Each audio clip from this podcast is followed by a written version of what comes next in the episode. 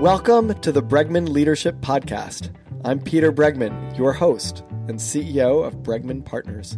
This podcast is part of my mission to help you get massive traction on the things that matter most.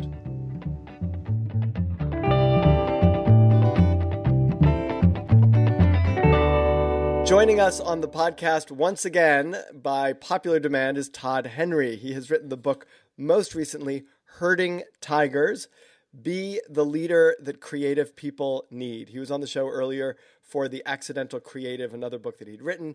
He is the founder of The Accidental Creative, a company that helps people and teams in many different industries with a real focus on creatives, which is what this book is about. And I'm delighted to have him on. Welcome to the Bregman Leadership Podcast, Todd. Peter, it is great to be back. Thanks for having me. So I love this book, and I think it deals with a couple of essential issues. Why don't you give us the big picture view of you know the underlying big idea of this book? Yeah, so for many years I've worked with what I call create on demand professionals. These are people who have to go to work, solve problems, figure it out every day, um, basically have to be creative at a moment's notice, uh, which, by the way, is most of us today in the marketplace. Uh, that's what we do. And so I, I, targeted most of my earlier work and books at individuals and helping individuals be creative and generate better ideas and build a body of work they can be proud of. And people would come up to me at events. You know, I'd be speaking at a company or a conference, and they'd say, "Hey, you know, hey, thank you for what you've done for for my life and for my creative process and for helping me be more productive and organized." But let me introduce you to my manager, right? Who totally doesn't get what it takes for me to have to do my work every day. And so I kept hearing this over and over and over again because if we it, we can be as organized as we want to be and we can have all of our ducks in a row as a create on demand professional but if our organization doesn't understand and value what's necessary for creative pros to thrive then it's all going to be for naught and so i wanted to write a book that was targeted at those managers, people who have to lead creative people every day, who are trying to tackle difficult, complex work and navigate a team, somehow navigate a team of really highly talented people through this complex work toward an end that will make everybody happy. And so that's really what the book is is targeted toward helping managers understand what it is creative people really need in order to thrive. So I love that, and and as you say, most managers are, and certainly in professional services of some sort or other, uh, are managing creatives, meaning people who are problem yes. solving and creative. And yeah. the more I read the book, the more I seem to understand the sort of complexity of a creative person moving from an individual contributor to a leadership role. That ultimately, yes. a lot of the managers of creatives were once creatives and people in creative work, and you and I are both in creative work as writers and, and in other work that we do, but you really maintain a tremendous amount of control over your product. Like, you know, you, you have an amazing podcast, you, you have tremendous control over that. You're an amazing writer, you have tremendous control. Letting that go is psychologically incredibly challenging. And when you're passing work to other people, you have to let that go how do you help managers get to the place where they can maintain high standards and still let go of some of the control that we're used to having in our creative work? And this might be the $64 million question. it, well, it really is. And, and I wish there was a really simple answer. Um, you know, the, the challenge is, I think, you know, many people who get promoted through the ranks in any organization get promoted because somebody says, you know what, you're a really great writer, you're a really great designer, you're a really great salesperson. You know what you should do? You should lead other people who are doing the thing that you do. You know, this is unfortunately great. a principle which is very unfortunately named the Peter principle, which is that people are promoted to their level of incompetence. Right? That's so right. you do something yes. really great, so you get promoted. You do that really well, you get promoted. Suddenly you're not mm. doing that so well anymore, and that's where you stay for the rest of your career, and it builds sort of careers of mediocrity. But that's I right. Name, that's right. There you have it. But yeah, I'm sorry about that. It's unfortunate. But um, yeah, Just but to be but, clear you know, to it, listeners, so, it was not named after me.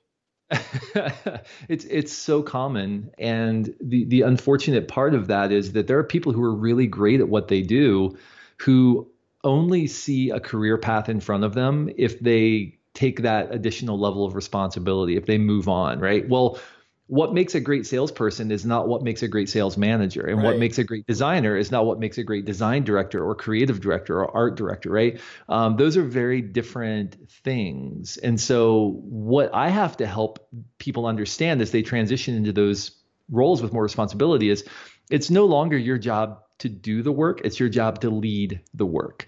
Um, the outcome of of your work the outcome of what you do every day isn't necessarily that product at the end although you're accountable for that as well but it's how you're developing the team that you lead to be able to produce a great product in the end. And so it's really about reframing the story for them in many ways which by the way like you said it's a 64 million dollar question it is because this is really where the rubber meets the road in terms of leadership. Are you develop are you doing the work or are you developing people to do the work? Uh, and and that's a really difficult thing to, to parse. And sometimes. you identified the very precise challenge, Todd, which is, you know, on the one hand, you are responsible for developing the people. On the other hand, you're also accountable for the work. You are. Right?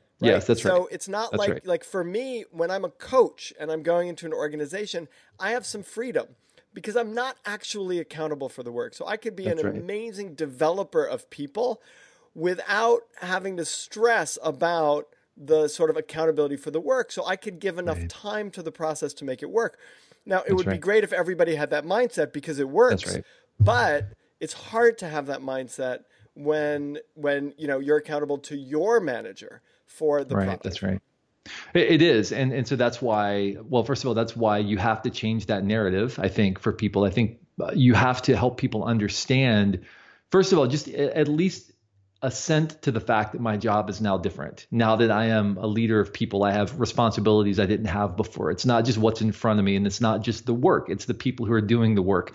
But that also means I need to be more strategic about how I'm organizing my team and how I'm organizing the work because um, there's going to come a time in any the life of any project where you know right now it really is more about the quality of the product than it is about the people doing the product right? I can't turn in a subpar pro- project to a client and say well you know but my people really had a really developed a lot in the course of this. Yeah we messed up your project but my people really developed a lot in the midst of no that's not going to work right? So there comes a time when you have to step in and control the work to make it what it needs to be.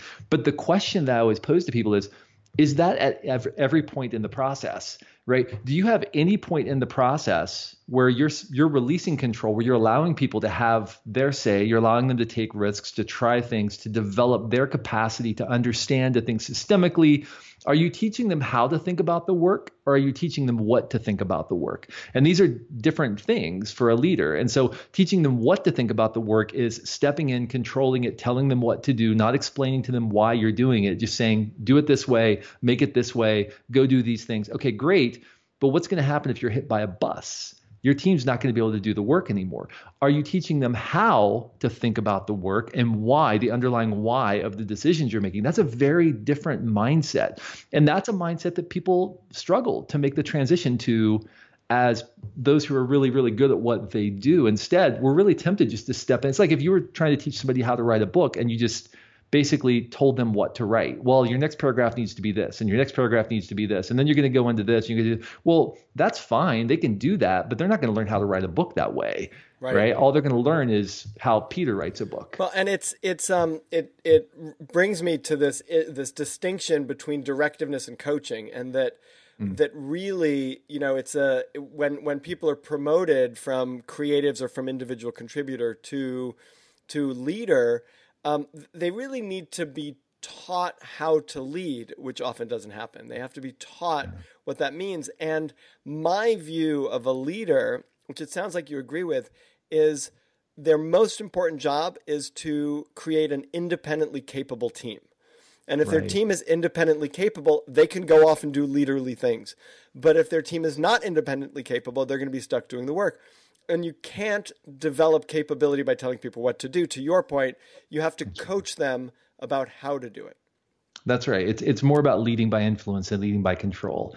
You know, control is about presence and influence is about principle. So if they understand the principles by which you make decisions and you're teaching that and you're modeling it over and over and over again, well, then, like you said, they're going to be able to perform even in your absence. But if it's about control, which means it's about presence, then you have to be physically present in order for someone to feel like they can make a decision.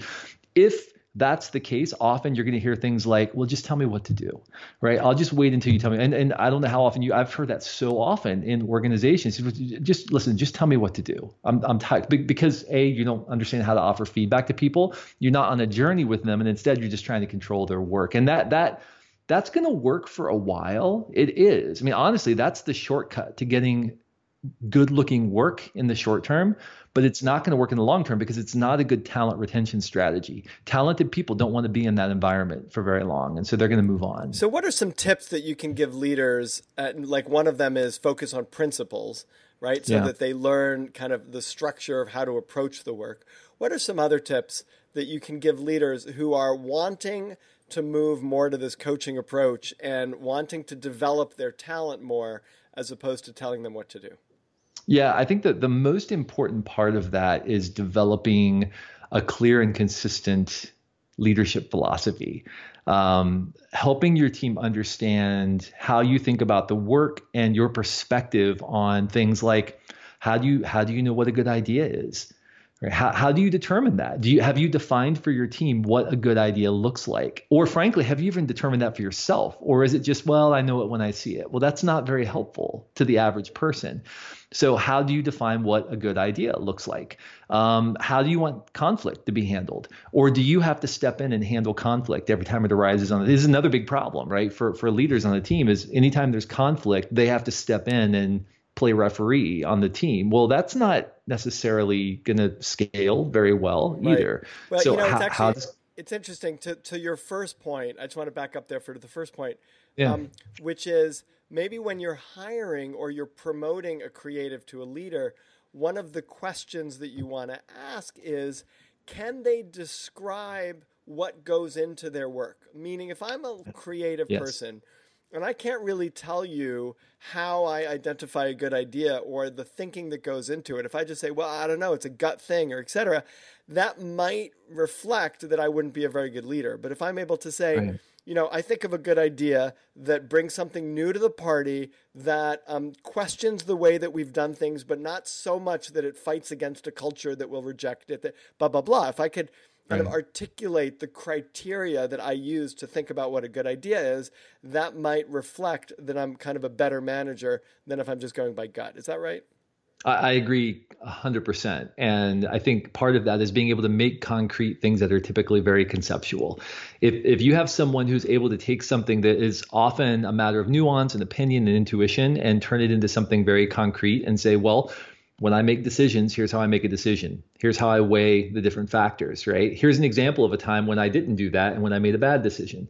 Um, and and frankly, also, you know, good managers and good leaders have to be good teachers.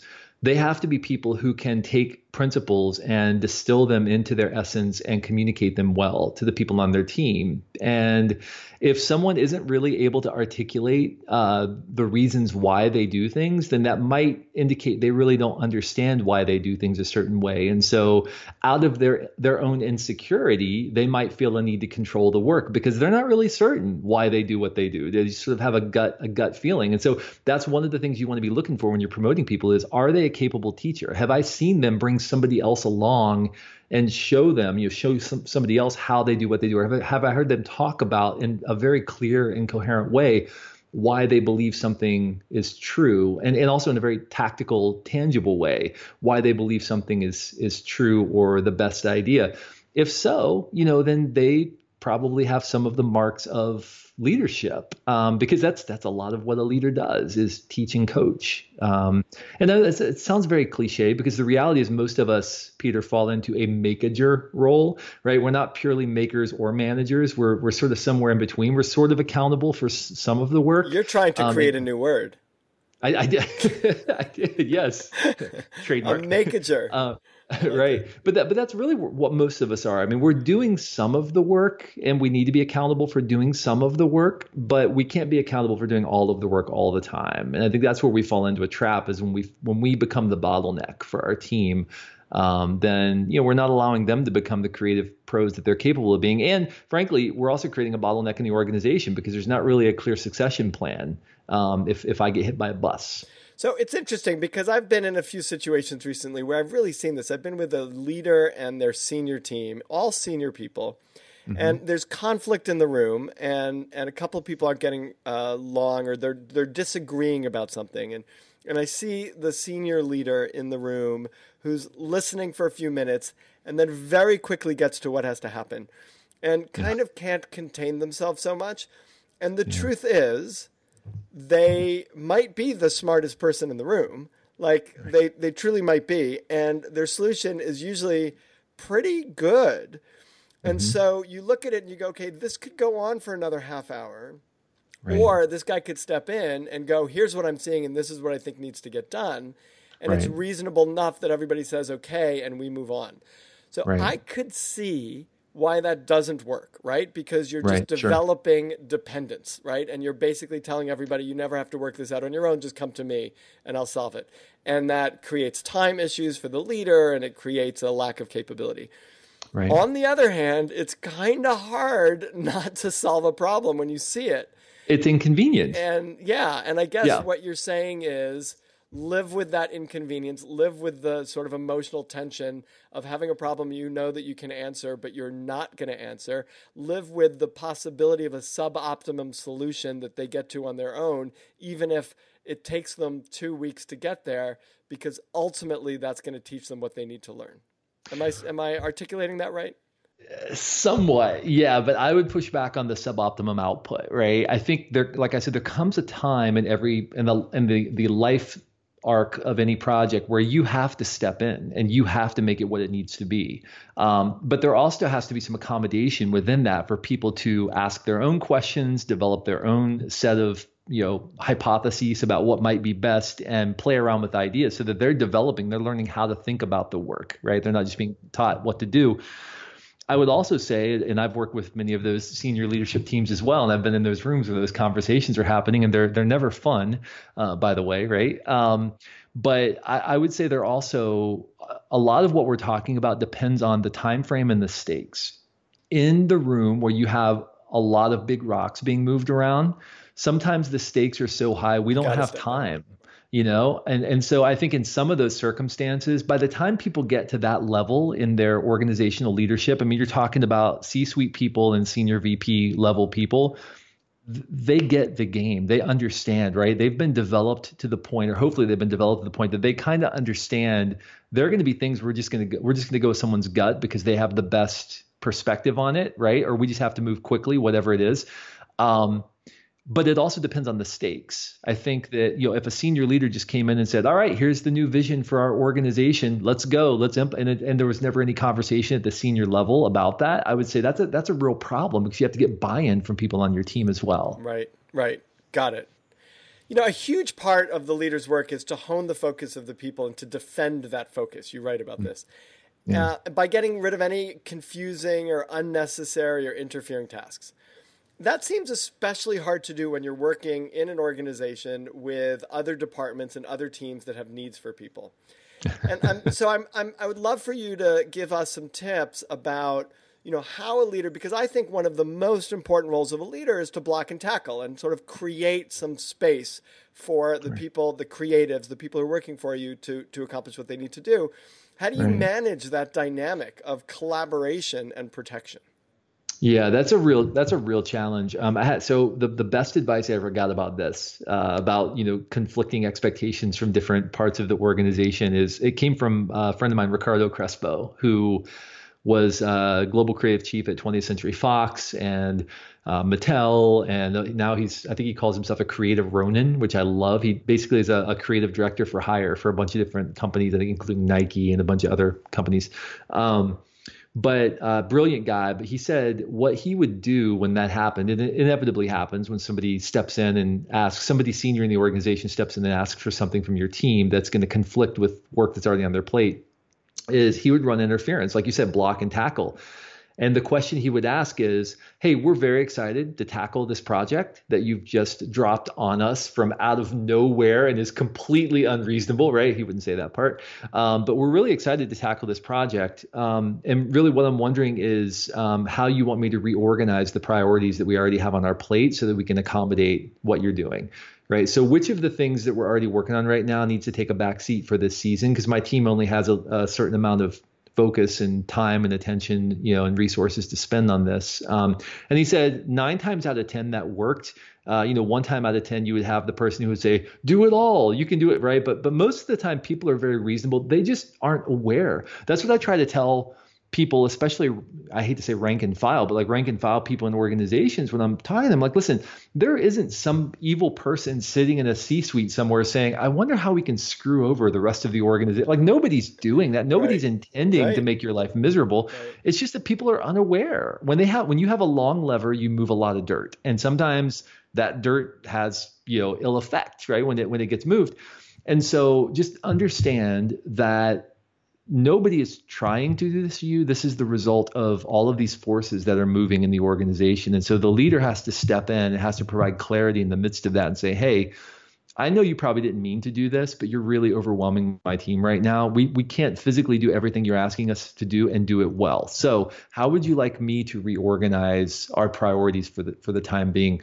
And uh, I mean, it's the best advice I've ever heard about that. Uh, and I, I, think it's actually an excellent way to make sure that not only you're advocating for the team, but you're also advocating for the organization.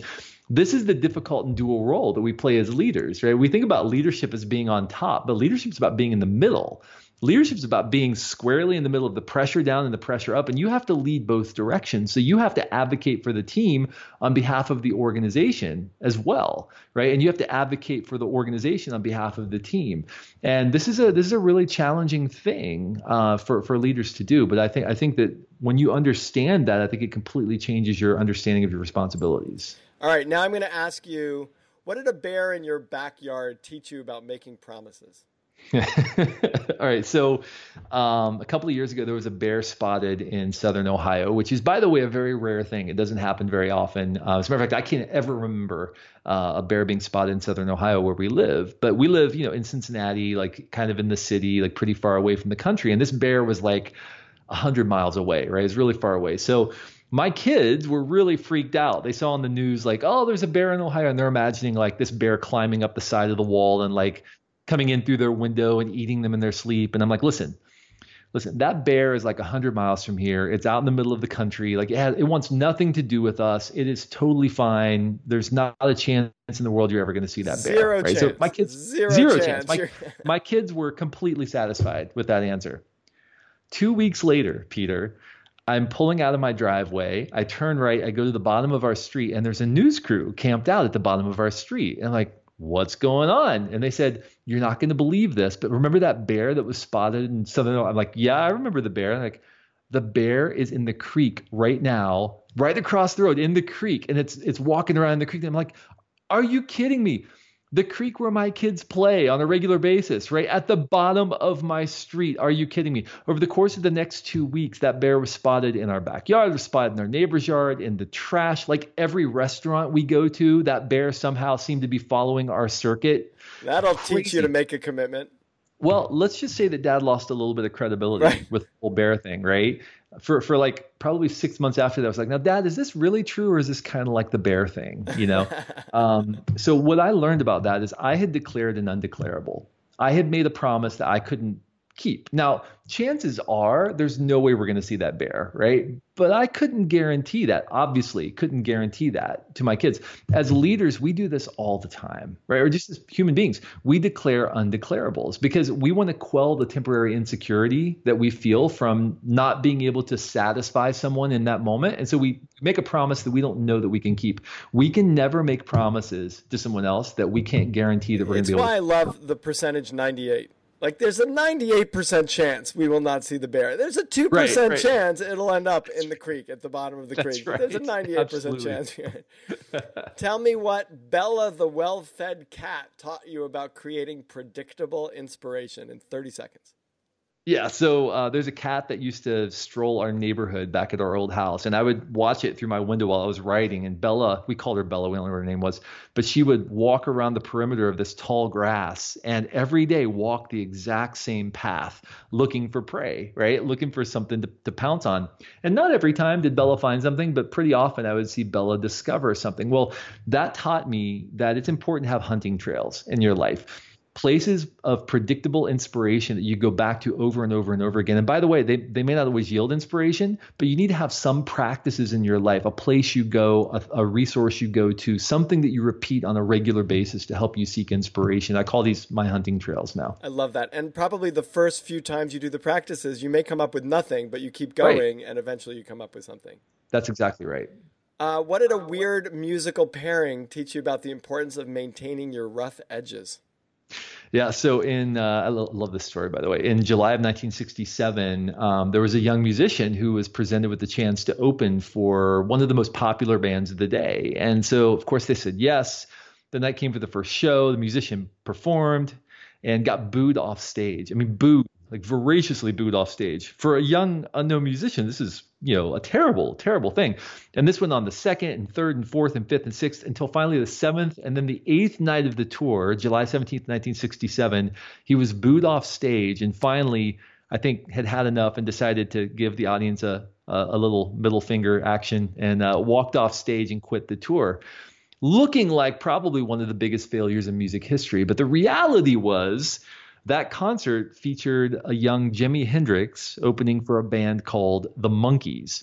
Now, if you know anything about either of those acts, you know that you know the Monkees were not exactly the most innovative band in the world. Listen, they're fine, right? It's fine. Hey, it's fun. we're the Monkees. Yeah, exactly. I mean, it's fine pop music, but listen, Jimi Hendrix represented something new, something fundamentally transformative.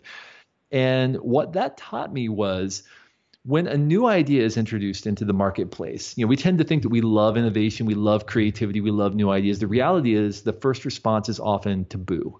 It's eject. Um, and it would have been really easy for Hendrix to just, you know, kind of shape his music to make it fit what the Monkees fans wanted or expected, but he didn't do that. And we all know that he went on to transform generations of musicians who followed. So the rough edges that they decry you for now are often the very thing they're going to celebrate you for later. So here's the hard question. This is another, we have a lot of $64 million questions in this conversation. For every Jimi Hendrix, there's a billion people whose rough edges lead nowhere and sure. they, you know, they kind of may maintain a creative principle, but they're not necessarily connecting to the audience. Yeah. And I'm curious about, you know, how you figure out like are you a Jimi Hendrix or do you need to right. kind of shift how you're doing things a little bit to connect more effectively with your audience without maybe losing your essence? I think it depends on what you're trying to do. And I think that's the reason a lot of people struggle is they haven't really defined what they're trying to do. They haven't defined what the body of work is that they're trying to build. Um, you know, if your goal is just to be massively popular, sure, whatever you want to do, just you know, sort of shape your whatever you're doing to make it fit the masses. I mean, anybody can do that. It doesn't mean you're necessarily going to be successful, but you have a better shot, right? Um, you know, but is that really what you're trying to do? Um, I, one of the things that I have been trying to live by lately is this mantra of make something you love for someone who will love it. Um, I was speaking at a conference last weekend, and uh, Jeff Goins, it was his conference, the Tribe Conference, and he said, "Are you making for someone, or are you making for anyone?" And that really struck me in a profound way because if you make for anyone, you're probably not going to hit anyone, right? But if you make for someone, you're going to find a loyal group of people who truly love what you do. And so I think that what you have to do is try to figure out is there a group of people who will love what I can do? And then is that group of people going to be able to sustain me? I think some people give up far too early because they're booed off stage by the wrong crowd and they never take the time to figure out is there a group of people out there who might actually resonate with what I'm doing? And the beauty is we we are more connected to those people than ever before. We have more opportunity to find those people than ever before. But many people give up far too soon because, you know, they're not, hey, hey, we're the Monkees And so they they never really find that crowd. So that's my my encouragement. Todd, that's a $64 million answer to a 64 yeah. million dollar question. That was really great. I really love it. Uh, Todd Henry, his book, his latest book is "Herding Tigers: Be the Leader the Creative People Need." Todd, it was a delight to have you on. Thank you so much for being on the Bregman Leadership Podcast. Always a joy, Peter. Thank you.